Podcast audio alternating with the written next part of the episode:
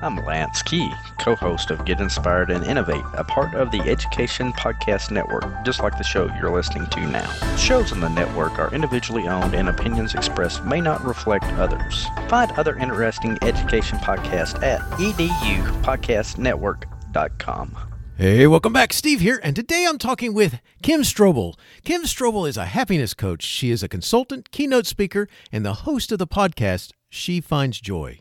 Kim helps organizations, schools, corporations, and individuals learn how to overcome the overwhelming influences and reclaim their their focus and happiness.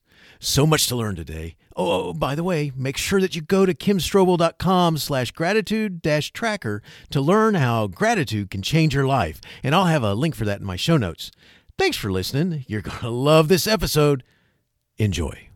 District leaders nationwide have confirmed that online learning is here to stay, as one in five districts are planning to adopt or have already adopted a fully online school. With the evolving landscape in the competitive field of education, you might be wondering what you can do to stand out. Well, I encourage you to look into National Virtual Teacher Association, or NVTA, to pursue a college accredited program recognized by states across the country to certify educators in online education. Their certification empowers educators to provide the world class virtual instruction that every student deserves. The average teacher needs one semester to complete the program, and it culminates in a digital portfolio that you may use in job interviews or even with your current administration to, you know, negotiate a raise or promotion. Some of the topics to be covered in the certification include establishing relationships in the virtual environment, virtual instruction best practices, differentiation in the virtual classroom, and managing virtual resources. The NVTA certification process was created to establish a valid and reliable research based teacher qualification training process for virtual teachers to enhance their teaching and develop their ongoing reflective skills to improve teaching capacity. NVTA certification is a challenging and meaningful process to support your personal and professional goals. NVTA is an affiliate partner for Teaching Learning Leading K 12. Click the link in the show notes or go to my webpage, stephenmiletto.com, find the NVTA logo, and go to their website that way. And if you do that, if you buy something, Teaching Learning Leading K 12 gets a commission, and I greatly thank you for that. So go check them out. I think you'll be glad you did.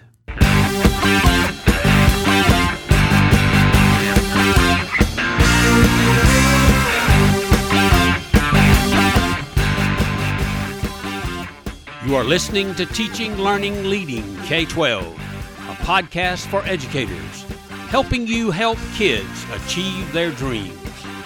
And now here's Steve with this week's show.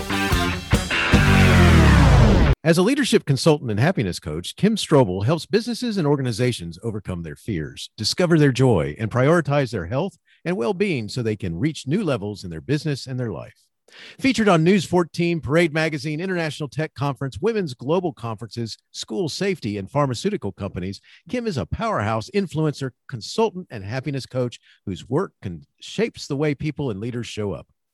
Companies like Google, International Tech, and corporate companies call on Kim to help businesses, organizations, and high achievers prioritize their health and well being so they can overcome burnout by taking control of their health, wellness, and happiness with simple habits that create work life balance. When she's not rescuing dogs or downing a McDonald's Diet Coke, Kim is also a nationally recognized consultant, speaker, and happiness coach who is deeply passionate about empowering others to live bigger, bolder, braver lives. With her contagious, high energy style, Kim has a unique ability to empower and embolden her audience Motivational, inspirational, and always approachable, Kim's real talk attitude is a refreshing approach that allows her to uh, authentically connect with hearts and humans everywhere. Today, we're going to talk a little about being happy and how teachers can overcome their overwhelm and reclaim their happiness, as well as a few other topics and thoughts.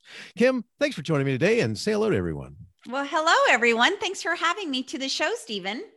Well, I'm glad you're here, and uh, uh, it, this is awesome connecting with you. I appreciate you a while back ago reaching out to me, and, uh, this is cool. You have a uh, your own awesome podcast, and there's all cool happiness uh, coaching thing going on, and we're going to talk more about. Uh, but before we do anything, um, when I read deep into some of the different stuff that you have online, I actually saw the numbers of animals you've rescued. So can you talk a little bit about you and your family rescuing animals? This, yeah, this of course I can. Um, and even before I answer that question, I want to let everybody know that I'm a former school teacher turned curriculum director. And a ton of the work that I do is definitely in the educational realm, schools and colleges, universities, um, all of those things. But I am this crazy animal rescuer. And the number, Stephen, has now jumped to 122 dogs that we have rescued in the last 20 years. Now, I um, I have to laugh because as I'm talking about this right now, I hear one dog in the other room who's starting to act up. Uh, so I guess he's just trying to let us know this is part of who Kim is. But um, you know, in where I live in Perry County, we have a pretty big stray animal problem. And I've just always had a soft heart for animals. And I'm literally the girl who pulls her car over on the side of the road, picks up a, a dog or a pup, brings it home, takes it to the vet, gets it shot, get it gets it spayed and neutered, and then kind of take people through an interview process and find it a home. And so, yeah, I always say, you know, there's a lot of things I've done wrong in my life, but that's one that I've done really well. That's so cool. That's so cool. I, I, I was looking at that and the, and the numbers, and like I said, you have in different places some different information about it, and I was like, okay, we got to talk about that. yeah, yeah. We really even cool. rescued Luna, who's a permanent family member. I think she was number one twelve, and at this time last year, my husband and I were vacationing in Cancun, and every morning, um, I'm a runner. I run about 40 miles a week, and so I take a, a, run on the beach every morning. And this this little dog came out from under a tarp, and every morning she started running with me. And long story short, it, short, it took us six months, but she flew to the US on July 31st in the belly of a plane. Nice. So we even have a rescue from Mexico. very nice. Very nice. Well, kudos to you all for doing that. That's cool. Thank uh, you. Very nice. So, you know, as a happiness coach, what do you like the most about what you do for organizations you work with? And and one of the things I want to make sure we get to in here a little bit is that it took a little bit for you to become the the the speaker and the the outgoing uh you know to kind of to to get this big personality happening. Can you talk a little bit about that too? Yeah, I I always get just a little nervous when I'm standing behind the curtain and I'm getting ready to be introduced um, on a stage. And a lot of times, you know, this is in front of educational institutions, and they're like, "And we have a happiness coach in the house." And there's a little part of me that's like, "Okay, I'm going to set the record straight. This does not mean that I'm." sunshine butterflies and a unicorn um, because immediately I think some people can be like, oh, let's get real. Like someone who's happy all the time, you know, we can kind of roll our eyes at that. And so I I kind of like to back the story up and let people know like how did I go from a fourth grade teacher to a curriculum director to a motivational speaker speaker and now a happiness coach and it was really born out of my own darkness and my own trauma. So if I can take the audience back with me just a, a bit, when I, I look back at my childhood and I can always tell I had like nervous thoughts or worrisome thoughts. And I can even look back throughout elementary and middle school and see, like, oh, I was always worried about these ki- kinds of things, but I functioned completely normally. I had friends, I participated in sports, I did all of that. But when I was a sophomore in high school, Stephen, I started having these episodes that came out of nowhere. And basically, within what we now know, one tenth of a second, because that's how fast your brain can fire your amygdala. Um, within one tenth of a second, my entire body would be, begin to shake and sweat. And the walls would feel like they were closing in. I would feel like I was losing consciousness. I had confusion about who I was and where I was even when I was in a familiar place. And I had this great urge to just escape or to get out of the classroom or to get to safety or to get to my mom. And from about age 16 till about age 24, that was a very, very, very dark journey for me because nobody knew what was wrong with me. And what ended up happening is I just never felt safe in my own body. And I began to limit myself. So, you know, those episodes started coming. I would be filled with terror. I would just, it was horrible. And I really um, started having these attacks multiple times a day and I became agoraphobic. So I was afraid to leave my house, to walk to my mailbox, to get in my car and drive five minutes to a Walmart or a Target. I mean, I just couldn't hardly do it. And if you told me I had to go inside the store, that was just even worse. And so I really felt full of shame. I didn't understand what was wrong with me and why I couldn't function normally. Um, and it's always an emotional story for me to tell because when I was about 24, I really did have a bathroom moment where um, my husband at the time had left for the day. And normally I would go stand by the phone. And um because I think there was like 15 minutes from the time he left for work and I left for work, and I didn't want to be by myself at home. So I would stand by the phone in case I needed to call someone for help.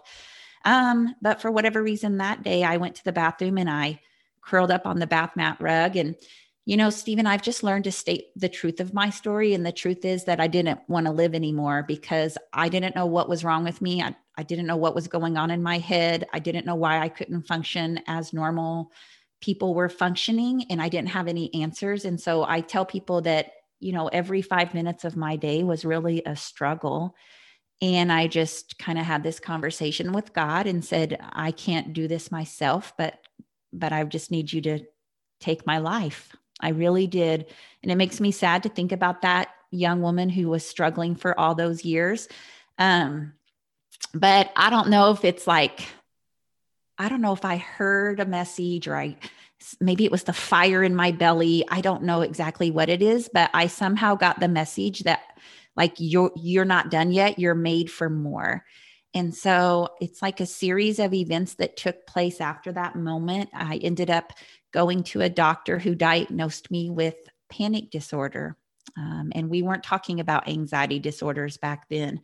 And so he diagnosed me with a panic disorder, which I felt relief for the first time in six or seven years, like my, or eight years, I guess, you know, like there's a reason why my brain is doing this, you know? Um, and he put me on an antidepressant, which I think saved my life because it helped reduce the symptoms of panic attacks. And then um, I went to therapy and I dove into the self help world. And I tell people that my becoming a happiness coach was really because I was in this very dark area where I did not feel there was any hope. And I have been able to create a life that I really love out of all of that darkness. But of course, I still have struggles today. I I think all of us do. And I think the reason this story is important is not that everybody has panic disorder or an anxiety disorder, but we all have had really hard things in our life, haven't we, Stephen? Oh, yeah. And so I think like understanding that um, that we can do hard things if we're willing to work on ourselves and and that there is a path out of it, you know, or at least a set of skills that we can develop that will help us navigate this journey. And I find that people in education, I mean, my doctor told me one time, he said, Kim, the number one reason I see patients is for the common cold. And the number two reason I see patients is because of either anxiety or depression. And he said, educators are the number one people I see for that condition. That's wild. oh, but it's such a tough profession yeah especially and it was tough before and now we're in this really weird world yeah that's what i always say like how did it somehow get tougher but it did it definitely did. We have uh you know it's uh it's just the that that world of trying to figure out how you do. If you had a tough time before figuring out how to connect with uh, kids i just can't imagine what that's like if you couldn't connect before. Now you're trying to connect through the uh, um, through the little box yeah. say hello yeah. yes i'm your teacher. Um, yeah. I, I talked with somebody recently who said he started pretending like he's on a tv show and that they're the and uh and i thought that was an interesting way of dealing with that but uh yeah because it always has i mean it always has been difficult because you, you got lots of kids personalities different different uh lots of people trying to tell you how to do that doesn't Yeah. help and uh, Yeah. And sometimes don't you think like as a teacher, I sometimes like if I have to learn one more thing, like there's no, there's nothing left in me to give. oh, that okay so i have to say that's funny because you were a, a curriculum person too right yeah. Curriculum director. Yeah. I loved curriculum. Yes. very cool so usually curriculum directors involved in having make, making sure we have some of those meetings right did you have Yeah. to the, the, the pd and the training sessions so Yeah, right. We're just going to pile one more initiative, one more thing that you need to learn onto your plate. Um, and then we're never going to give you enough time to actually master it because we're going to throw something else at you the next year. right exactly the so you know right up there with principals you end up with uh someone's throwing darts at you someplace it might be a yeah, actually, that's a really great analogy. that's that's funny. So uh, I I, I want to take us because we're gonna we're gonna kind of come back to some of that in just a second. But uh, let's let's talk a little bit about happiness. So you know because you've made this world for yourself in uh, in, in being a happiness coach, and so let's shift to a little bit about uh, um, you know the science of happiness. I mean, what what are we talking about? What is it? And, I mean, I and and, and I got to ask you this because is I. I'm kind of sneaking in here because you you asked this question on your podcast. yeah, you know so so what you know what is happiness and what makes you happy what makes me personally happy? yes Well, I think happiness is um I think that part of the problem is we we play this if win game with happiness. We say things like, "Well, I'll be happy when I lose the weight." Or I'll be happy when I get a better job. I'll be happy when we can afford a bigger home. I'll be happy when I no longer have this job anymore. And so, what happens is we keep tying our happiness to the achievement of a goal. And this is going to leave us forever disappointed. It's just the way our brains are made. We know that that doesn't work. We know that it's wonderful to have goals, and having goals is definitely a part of happiness. You want to be able to have a vision for what you're working towards, you want to have a purpose. So, purpose and meaning is very important in happiness. But what we're really talking about is just the inner journey of yourself and feeling that sense of fulfillment a lot of the time or knowing that there are times when you will struggle. I mean, I threw myself on the other side of this desk 3 weeks ago and my husband walked in and saw me crying on the floor. You know, this is part of our journey. We have to honor the hard things in our life. I don't believe in toxic positivity, which is where people go around like rah, rah, rah. And, you know, hey, Stephen, uh, you know, just think about all that's good in your life. You know, don't feel bad. Don't feel depressed. Don't feel frustrated. Just get your head out of the sand and think about all the blessings. Let me tell you, that does not work. And so we have to honor our heavy feelings along the way, feel them and work through them. But we also have a set of tools in our daily life that can help us increase our happiness levels. that's that's cool because that's you know and by the way um yeah if you ever want to know the reaction to uh all, you have to do is put a room full i don't care what state they're from but i'm pretty sure if you got a room full of high school principals and put them in a room with someone who's the toxic happiness person Yes. at the beginning you would definitely hear a lot of "Rah, rah, rah, rah." Oh, yeah. Yeah. We're, we're ready just to like, you know, yeah, that does not work at all. And I, I feel like there's this misinterpretation that that is how, I mean, we even do it to little kids, right? Like when they fall or they get mad or they get, we say, now, honey, don't, don't be upset, honey. Don't, don't cry. It's like, oh my goodness we are allowed to have our feelings the the whole and i think that's what we do too in education sometimes and part of the work i do when i work with organizations is helping us understand that we are allowed to be real people and talk through some of this hard stuff instead of constantly sugarcoating you know we, we can't sugarcoat this stuff we're going to keep having the same problems over and over until we really deal with this at a foundational level within this system That's that's awesome because that's you know, and, and by the way, it just made me think. I watch way too much, much TV in my life, and uh, you know, um, on the show Seinfeld, I don't know if you ever watched oh it. yeah There was a towards uh, I think it was later in the series. There was a situation where uh, George and his father got into this whole thing called Serenity Now, which was meant to help them control their anger. And they and what they're supposed to do is say whenever they felt anger, they're supposed to go serenity now, serenity now. And what ended up happening was they just held it all in until they all blew up. Yeah. And, it's a great analogy. And so that kind of fits well right here because you know it's uh, I think a lot of times we're not supposed to show, and you're supposed to gather it all in and and to me they kind of wonder if uh, that's what the problem is is that when uh, uh, fathers and mothers then go to their kids' soccer and basketball and football games is that it all comes out that they've been holding yes. in from work. Bah! And yeah. the target is the ref or the ump or right or our spouse or yes or the spouse too yeah yeah and I think you know we I've studied the research for 20 years and this is why like happiness and well-being I think are really coming to the forefront because first of all you know feelings of burnout and overwhelm are are two topics we talk a lot about. And let's be honest, that's just rampant in today's lives. I don't know anybody who doesn't feel exhausted or overwhelmed or even burned out sometimes. And that includes me. I mean, you know, I sometimes you teach that which you most need to learn yourself. And I've pulled three 65 hour weeks lately. And I told my husband last night, I'm like, I got to get off this hamster wheel. Like, I have lost my calibration. You know, I'm stuck in this mode right now of just work, work, work. And so I'm having to apply these same techniques to myself over and over again. But one of the things we know when it comes to the happiness research is we've all been kind of fed this formula that says put your head to the grindstone, work really hard, achieve more, make more, get the bigger house, get the 2.5 kids, all of these things. And once you've achieved all of these things, that is where happiness really resides. And what we know from the last 10 years of research, and this is why we now are called into schools, businesses, and organizations to do this work, is we actually know the formula is backwards.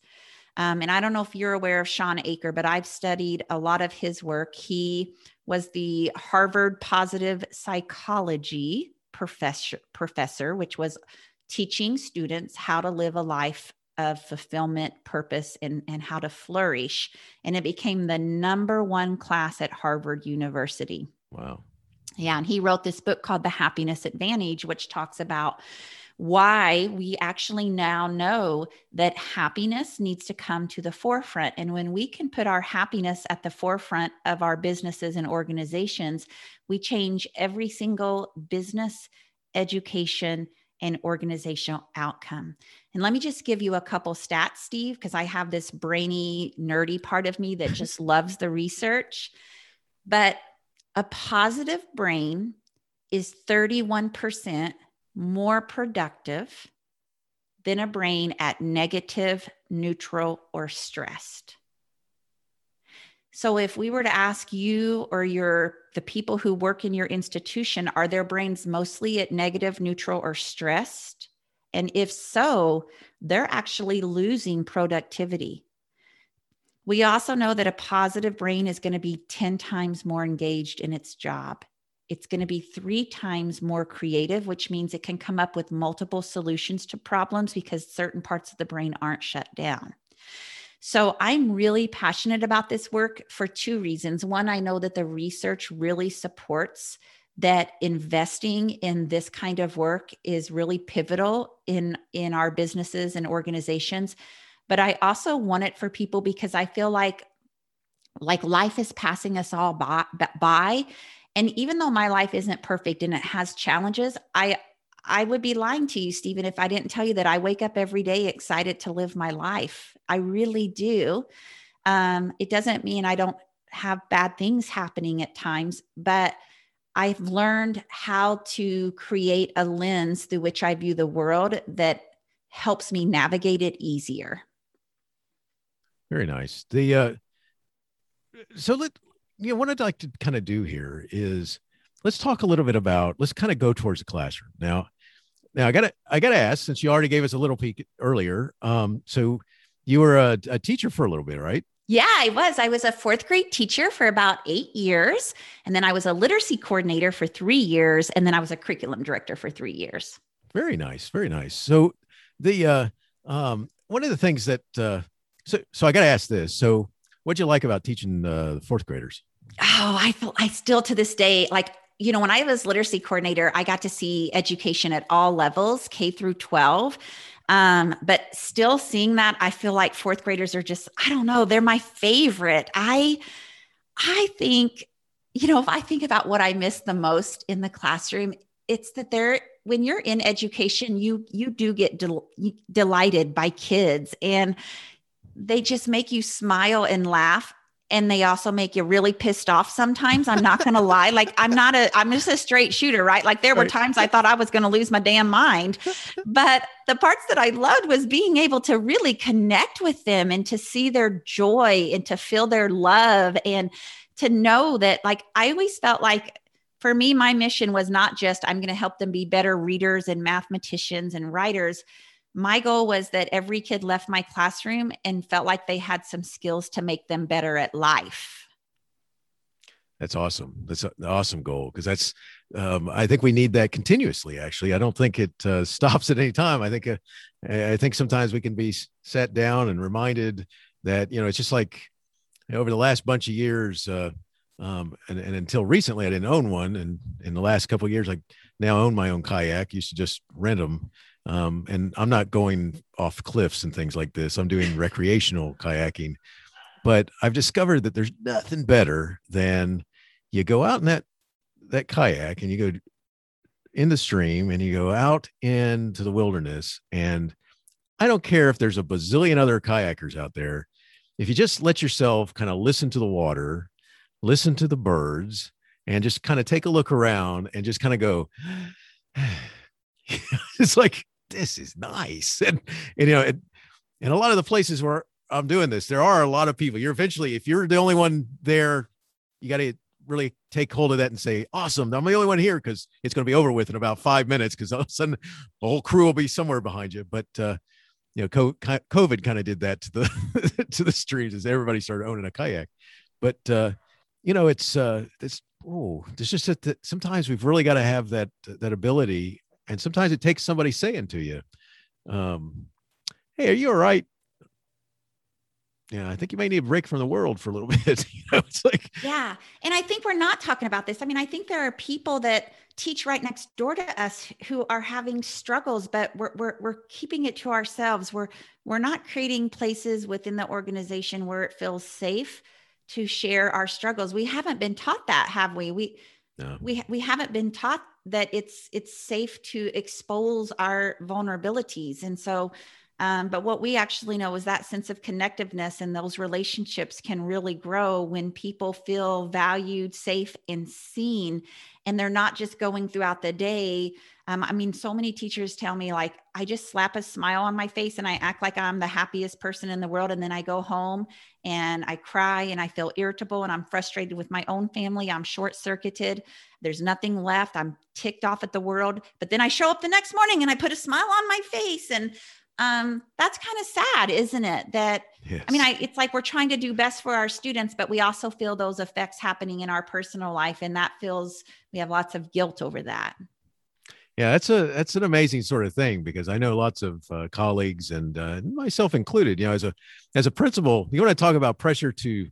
Um, I, I want to steal from someone who told me the other day. I asked him a question about how they, when th- life gets too hard, they quoted from the uh, Madagascar penguins. They said smile and wave, you know, and it's it's kind of you know, and it's kind of like uh, that. I mean, because as an administrator, you're really expected to kind of smile and wave. Just all is good, all is good. Yes, I've I've got this uh, pile of things back here, but all is good. And you know, and uh, you start learning how to try and figure out how to take a time out. I am very thankful for a band director who uh, um, learned that I played trumpet um, in another school where I'd been with uh, because I played as a kid and I kept that going through college, that type of thing.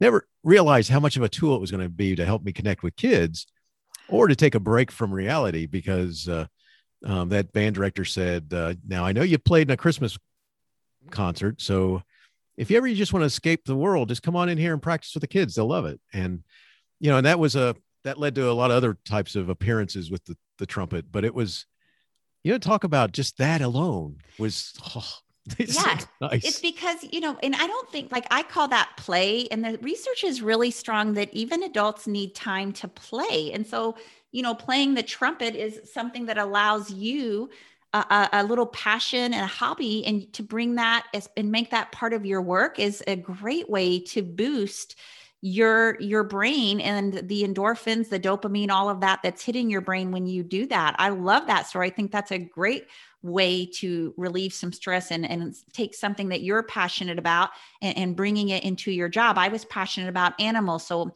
the whole, whole fourth grade year was, you know, centered around persuasive writing and working with local animal shelters to, cool. to, um, help the kids write persuasive letters and get dogs adopted. And so anytime we can take an outside passion and bring it into our job, it just really does kind of elevate um, our level of happiness i think with within that job.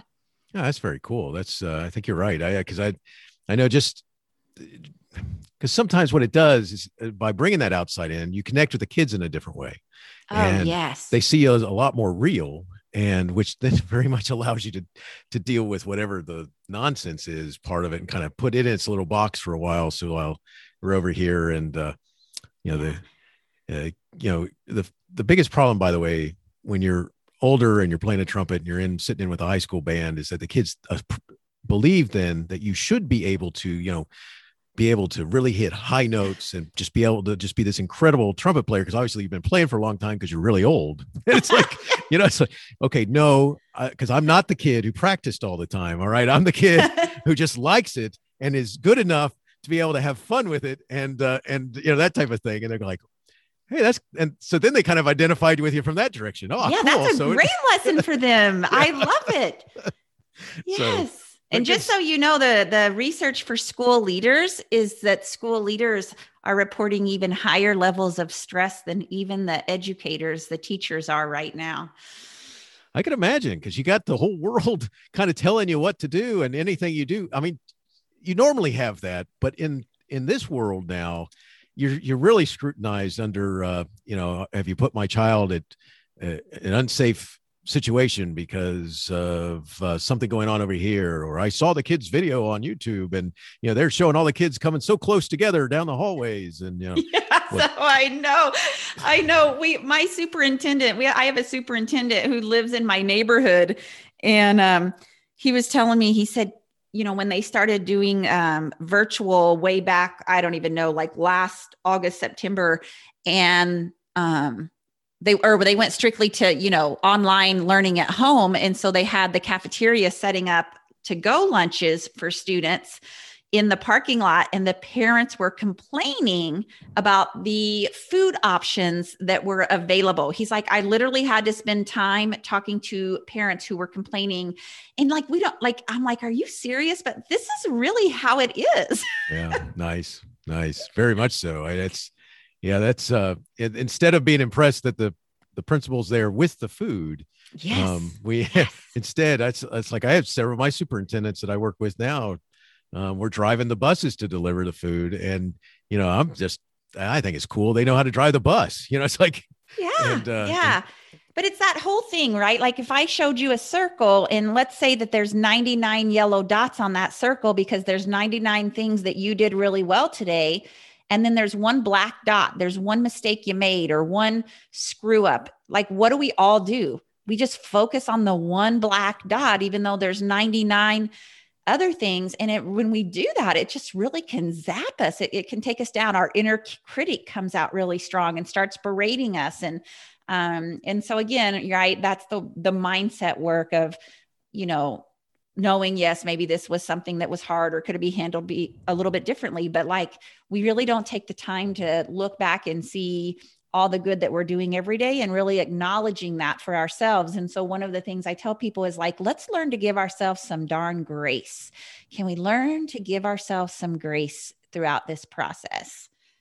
That's awesome advice because uh, most people really don't. They, like you said, they focus on that bad thing and then it's there. And so everything else just kind of is pushed to the side and it becomes, it becomes hard to see you know the forest for the trees whatever the saying is i scream yeah. up too often but the uh, you know it's that type of thing uh, wouldn't it be great to have a day to renew rethink and reboot in these unprecedented times? That's the mission of the Impact Summit. This will be a moving forward, next day implementable, every learner can be successful kind of day. Register your team today at impacteducationsummit.com. The date, June 23rd. The organizer is Suzy Pepper Rollins, three time author and national presenter. Just head to impacteducationsummit.com for details. So we've kind of talked in and around a couple of things. I want to make sure that we we do this here just a little bit. Uh, so let's talk a little bit about what do you think is really kind of zapping teachers and building administrators right now that uh, really making them feel overwhelmed? Oh my goodness, what a loaded question.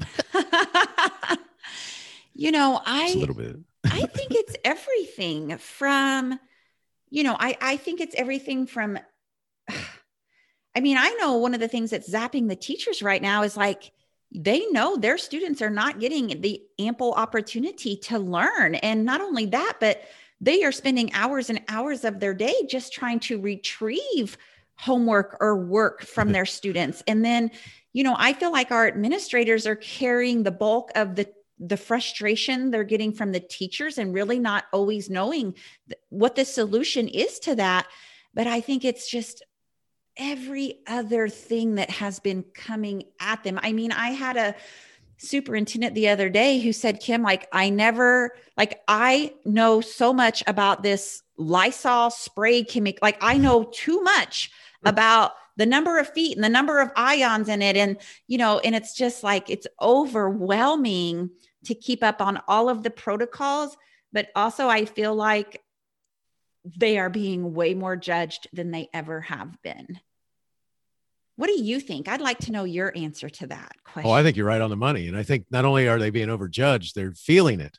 And yes. because it's coming from, you know, it's it's coming from all areas, from the you know the the legislators to not just not just parents and grandparents, and it's coming from lawmakers. And you know, lawmakers have tuned up that rhetoric too much. And it doesn't matter which party you're in, they're um, they're they all like to tune up that rhetoric, turn up that rhetoric about uh, um, you know everything's endangering this or endangering that, and uh, and it's like you know part of what would be helpful and then you have community politics and all kinds of stuff that get into involved in this and so they hear all that stuff because you know you go to the grocery store or someone goes hey steve you're a you're an educator what do you think about and you go yeah it's like leave your teacher alone Yes. or leave your superintendent alone and let them try and Yes. figure this out and you know unless you're going to volunteer to be there to help pass out things or clean things and Yeah.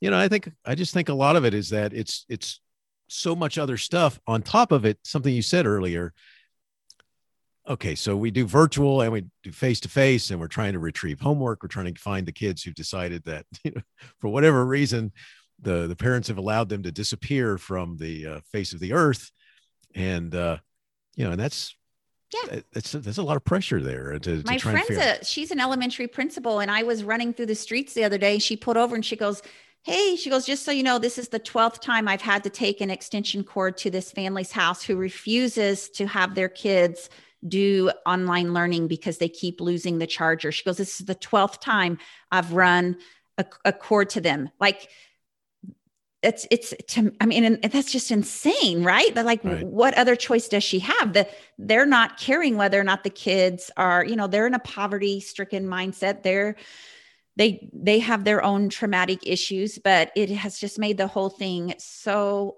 much harder and i really do feel for people who are in this profession right now i feel like we literally are simply just trying to get through every day knowing that what we're doing is it's really just not enough but i don't know what else we can do. And so you know i think it's time to take our power back. And you know you said something about lawmakers and policyholders you know i know right here in the state of indiana where i am they're doing state testing this week. I think that is insane. Can we not? Why would you do this to teachers and to students? And you know i read a statistic recently that by the time a, well this is a whole new topic steve i could get on but you know by the time a kid's graduated high school they've endured 112 standardized tests on average so you know i got a lot to say about that but i know we only have a certain amount of time but uh, you, you're right. I mean, that's something that I got to tell you, kudos to the state superintendent in Georgia. I mean, that's where I am, and you know, he's he's been pushing to try and get them to reduce the number at least, and so they did. They significantly reduced the number, and then and then what they're worth, um, the ones that were specifically attached to what we're doing in this uh, in the classroom, and a big part of it, I think that's where some of that pressure is coming from. A big part of it is that you know are you really thinking that I'm going to be able to work such miracles that with the kid out of school for a whole bunch of months, then we bring them in and suddenly everything's going to be wonderful on that test. And, and I know you're going to use the test then to just say that we're bad. Exactly. So.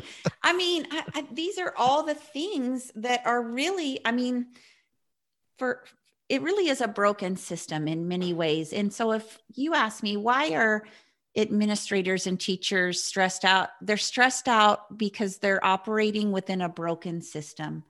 And um, and they're doing it for you know they they they they don't have a lot of um, pats on the back. They don't their paycheck does not mirror the value they're bringing. And i'm just going to say that's really hard isn't it? It's really hard to give so much of yourself to a profession when you kind of feel like you're constantly getting um, slapped in the face, so to speak. You just do. It, it, it is hard, you know. And now I say that knowing that I am so passionate about education and I'm so passionate about us understanding why we do what we do, right? Because none of us went into this profession because we believed we were going to work the hours of eight to three and we were going to collect this really big paycheck at the end of two weeks and we were going to get our summers off.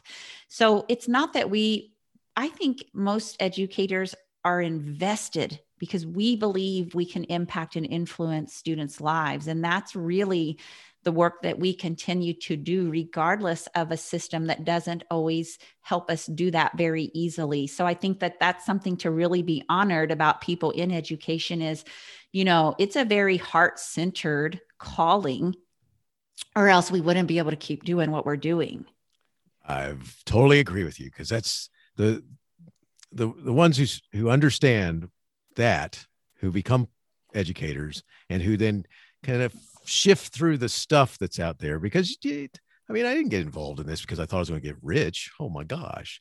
And I didn't get involved in it because I thought I was going to have summers off. I, because I never had a summer off. I spent them learn going to more training, uh, taking college classes, doing, you know, this stuff associated when I became a coach and a sponsor for different clubs. We did all the different stuff that you do during the summer to help get ready for the, the theater presentation or the yearbook you know that constantly happened. And then i was also a goalie coach for soccer. And then plus you know it's just there's all kinds of stuff that you that you do in and around that world. And some of the best teachers i ever worked with were doing things on saturdays on their own time trying to help kids get accelerated in their understanding of everything from reading to writing to um, just the the content them, themselves there. So you know it's one of those things that it is a passion that really is what makes some of them get you know take it on so i got to say this because this is one of the things that we talked about the, the things that are causing the frustration how do you think they reclaim their happiness if they're in oh, that land I, I, that's exactly what we teach them to do so even though there are certain things that we can't change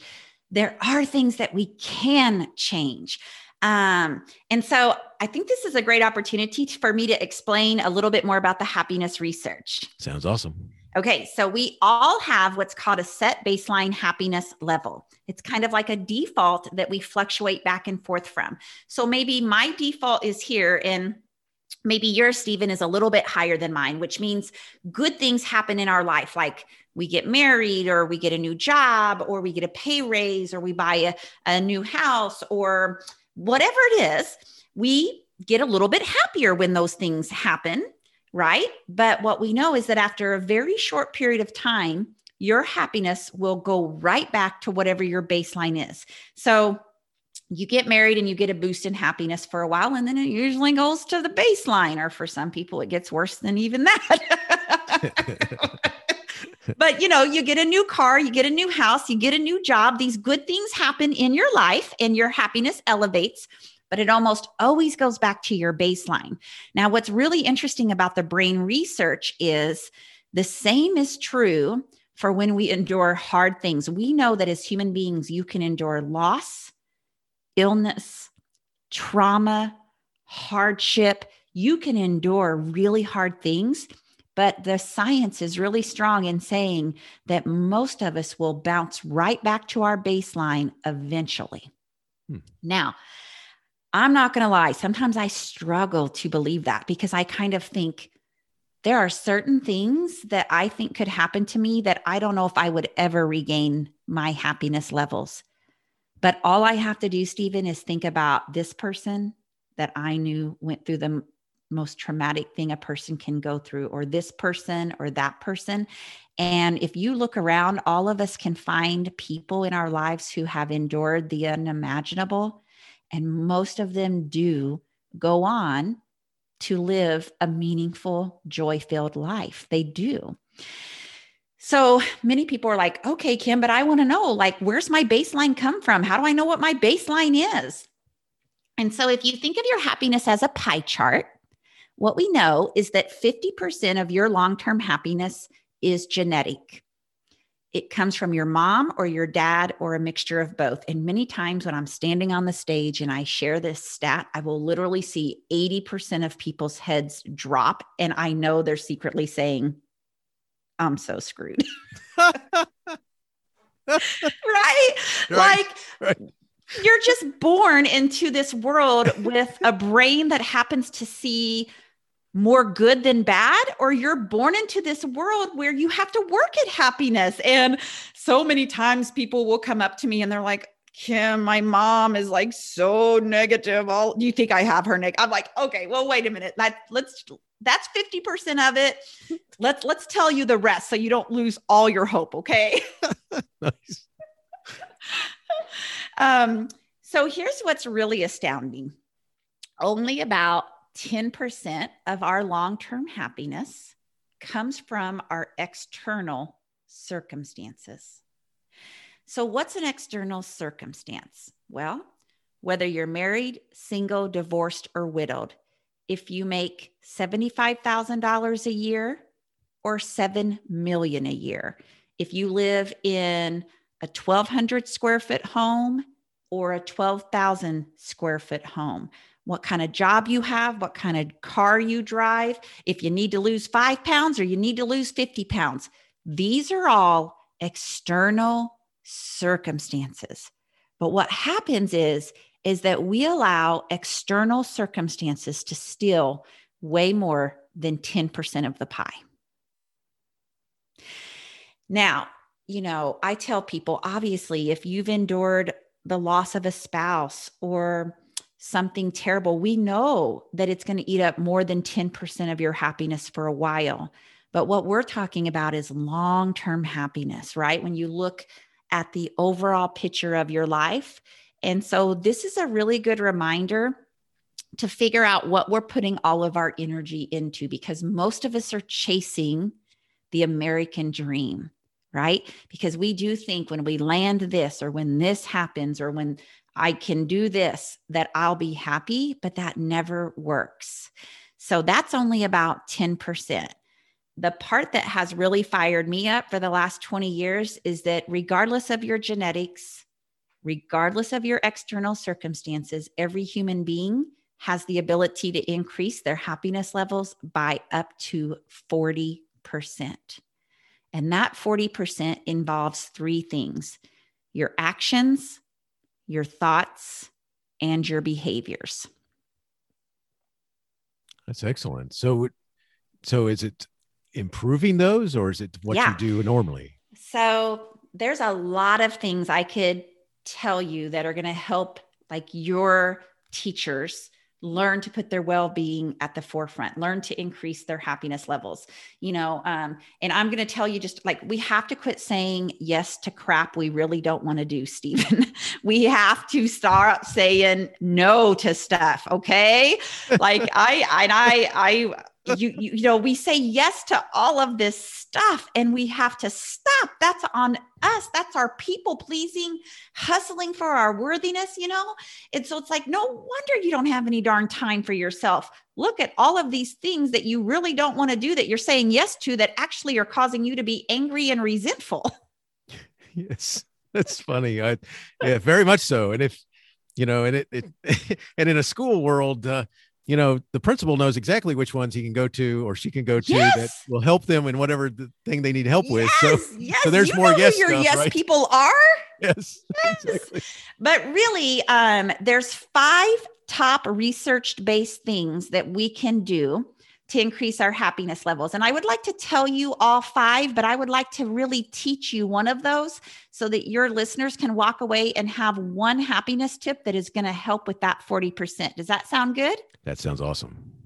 Okay, so these are not in any certain order, but one is simply to move your body. If you want to increase your happiness levels by up to 40%, we know that you need to move your body 30 minutes a day. That can be stretching, yoga, dance, walk. I mean, aerobics, running, you know, it can be any of these things. This is a no brainer. We know exercise works, we know it pumps the endorphins into our brain but it does make a really big difference in our overall happiness levels. The second thing is gratitude, and that's the one I'm going to go deeper with you on in a minute. The third is a meditation practice. And I know that sounds kind of woo wooey. Um, and when I was a fourth grade teacher, I did meditation with my fourth grade students. And now meditation is kind of coming to the forefront. We're understanding this is something that does need to be embedded in schools. But I will never forget my administrators coming to me and they're like, now, Kim, you can't call it meditation. You can still do it. But I don't want parents calling me saying they have a white witch as their child's teacher. nice, nice. But people are like, oh, am I supposed to cross my legs and say, mm? no, like literally, if you just close your office door and for three minutes, you just sit still and know you're going to have a thousand thought- thoughts, but just sit there, sit still. That is considered meditation. So we don't have to overthink some of this.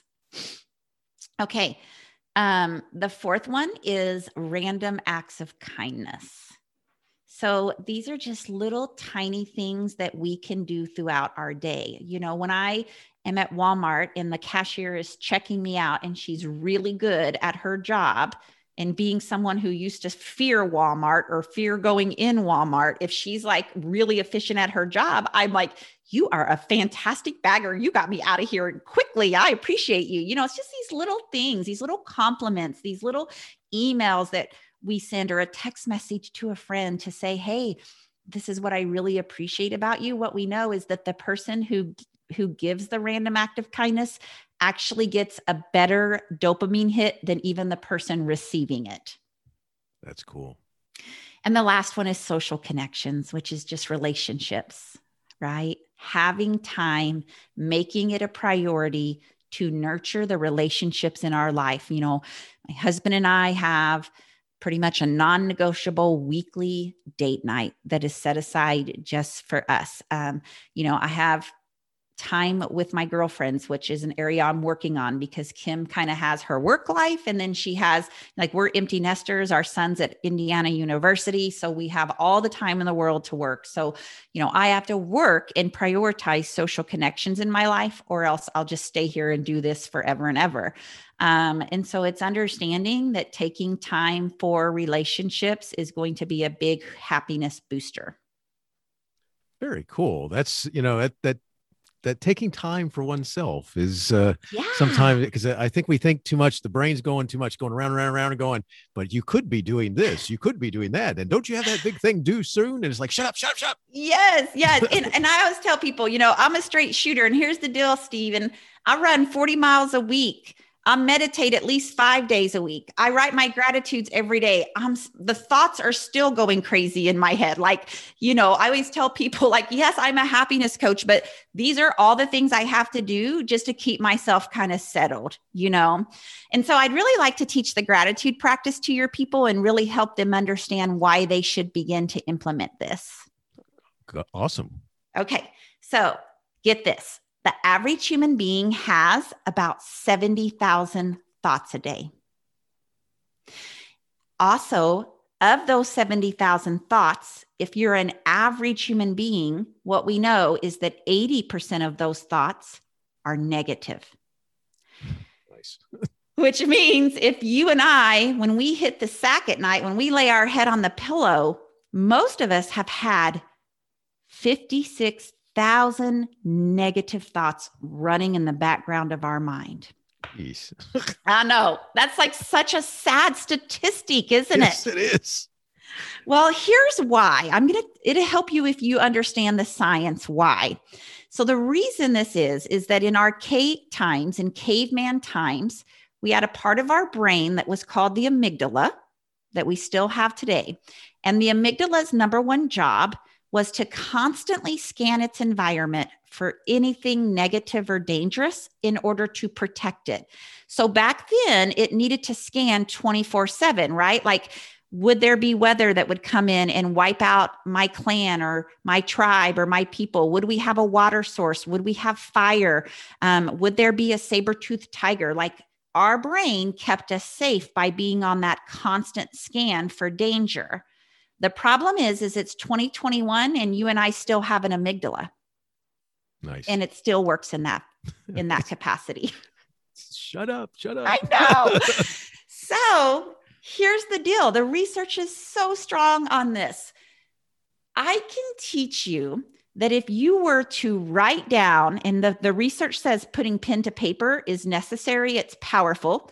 It's still good if you just say it, but it's even more powerful if you write it down. But if you were to write down three different things that you are thankful for every day for 21 days, that after 21 days, you create a new neural feedback loop in your brain. So your brain is full of these roads, right? There's thousands and thousands of roads. And so if one of your roads, Stephen, that you travel down 28,000 times a day is I'm just not good enough. It's not good enough. I'm not doing a good job. That's the road that is going to be more easily traveled down the next day because it keeps getting deeper and deeper. But when we create a gratitude practice, we create a new neural pathway in your brain, which means now your brain is starting to scan and notice and pay attention to more things that are right versus more things that are wrong. It is a simple two minute habit that absolutely will change your life. And I did this as a school teacher. We started our day off with 90 seconds of gratitude. All 28 kids went around and said one thing they were thankful for. At the end of the day, they got their gratitude journals out. They wrote down three things they were thankful for.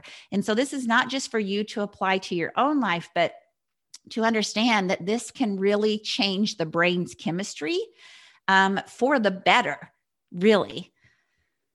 That's awesome. I, I, can imagine. I mean, I really can. You start thinking the the positive things or what you're thankful for, or grateful for, or whatever, and uh, you know that's that's pretty pretty good because that's usually not the way the day starts. Especially if you once you open that email, you're enticing yes. negativity.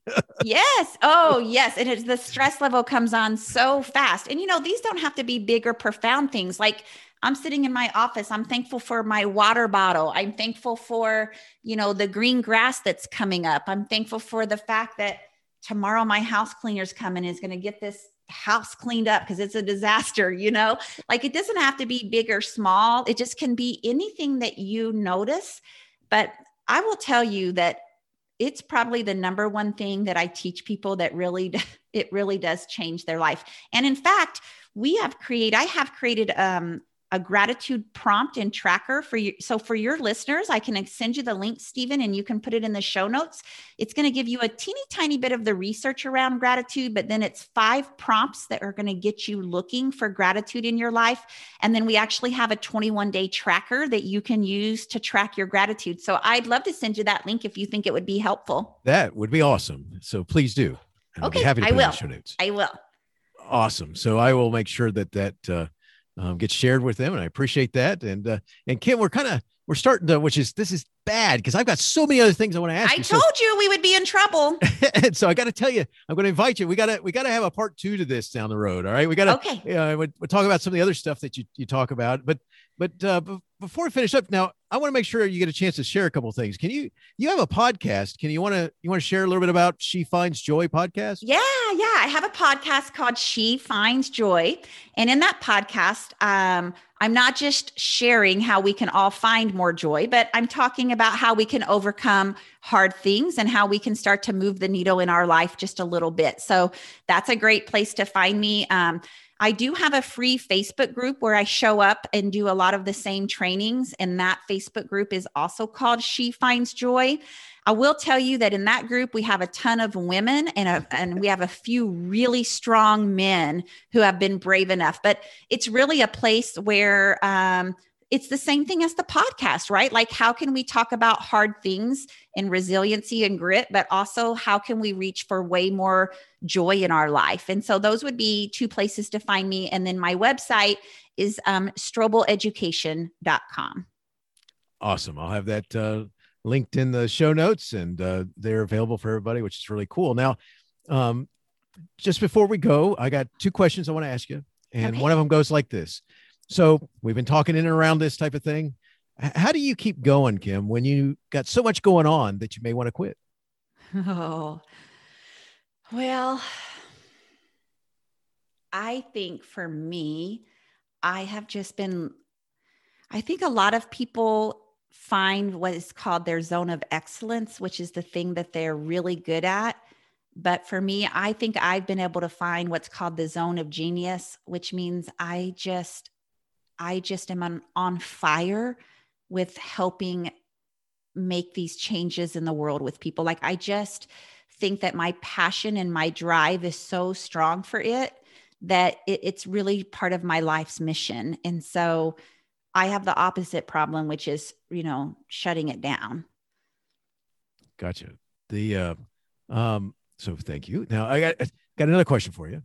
Um, do you have a teacher in your past who made a difference in your life? If so, who was it? And what would you say if given a chance to say thank you? Oh, I do. I do. Um, so her name was Betty Wilgus, and she was my first grade teacher. And well, I went to a really lovely Catholic school, but back then we were classified just like we are now into leveled reading groups. But back then you were named after bird groups. Do you know anything about this? No. Okay, well, it's a true story. And for lots of people will recognize this, but if you were a really strong reader, you were a bluebird or a cardinal. And if you were an average reader, you were a robin. And if you were a below average reader, you were a blackbird. Well, I used to struggle with reading in elementary school. So I was somewhere between a robin and a blackbird. And I just really wanted to be a cardinal or a bluebird. But Mrs. Wilgus was so like kind and gentle to me that she just helped me realize that I could become a better reader eventually, but that I was more than just a reader, that I had other skill sets that I was really good at. And so she passed away this last year, but three years ago, I knocked on her door and I shared with her the influence that she had in my life. That's awesome. Yeah. yeah it's, it's amazing when we have those people that help us work through or figure out or overcome. And that's cool. So thank you so much for sharing. You're welcome. Uh, Kim, this has been awesome today. I can't thank you enough for talking with me. I mean, it's I wish you the best in all you're doing as a happiness coach, and uh, thank you for sharing your personal stories and uh, and helping us figure out uh, what we might be able to do uh, to uh, get out of our ter- terrible overwhelm and re- recuperate our happiness. And uh, I appreciate that as well as I'll be sharing that uh, that link for the listeners too. So you're welcome. It's my honor. Thank you. Hey, don't forget you need to go to kimstrobel.com slash gratitude dash tracker. That's right. And you'll go get your uh, gratitude tracker that'll help you learn how gratitude can change your life.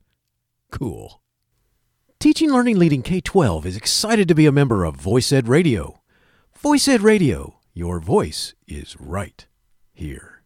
Teaching Learning Leading K 12 is a proud member of the Education Podcast Network. Podcasts for educators, podcasts by educators. The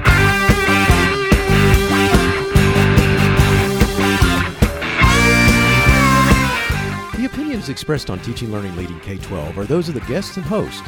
Teaching Learning Leading K 12 is intended to share ideas, advice, and suggestions for classroom teachers and school administrators. Teaching Learning Leading K 12 is produced for educational purposes.